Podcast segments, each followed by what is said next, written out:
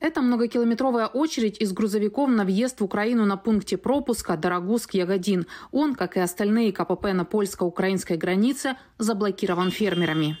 Чтобы сейчас выехать из Украины в Польшу за грузом или с экспортным грузом, нужно ожидать в среднем от 12 до 17 суток.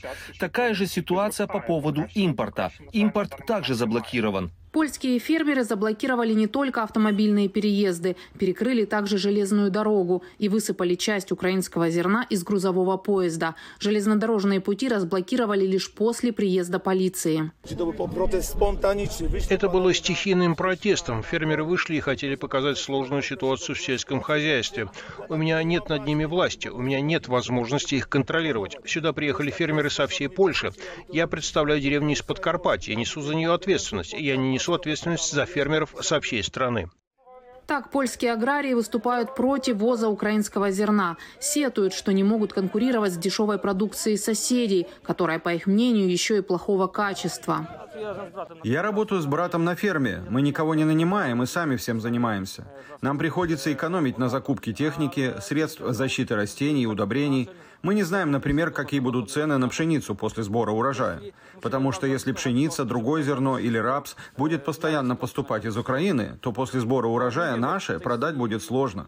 Однако протестующие при этом блокируют абсолютно весь грузовой транспорт на границе, рассказывает операционный директор одной из крупнейших логистических компаний Украины Александр Кирилюк. По его словам, уже давно существует отдельная очередь для аграрных грузов. Кроме того, лишь месяц назад украинская власть пошла на уступки польским протестующим и отменила электронную очередь на некоторых КПП. Польская часть границы основная для Украины. Через нее проходит 60% экспортно-импортных операций со всем миром. Это нужно учитывать. Это основные ворота в Европу и в мир. И сейчас заблокировать весь импорт-экспорт неправильно. Если есть вопросы по сельскохозяйственной продукции, это легко отследить. Ведь отслеживание этих товаров происходит в таком режиме уже больше года на всех пунктах пропуска. И можно их в ручном режиме блокировать блокировать и не пропускать. Из-за польских протестов стоимость украинской логистики выросла в 3-4 раза, говорит Кирилюк. Транспортные компании подсчитывают убытки. То есть в среднем компания с небольшим автопарком из 10 машин может терять в месяц от 50 до 100 тысяч евро. Это на самом деле очень большие деньги. Если масштабировать на автопарк примером в 100 машин, то это уже будет миллион. Президент Украины Владимир Зеленский в своем видеообращении призвал польскую сторону и ЕС как можно быстрее найти решение этой проблемы.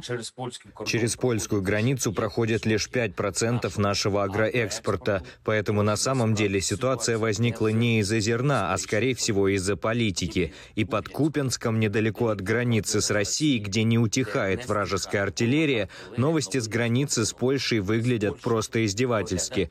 Нужны общие решения, рациональные решения, чтобы выйти из сложившейся ситуации.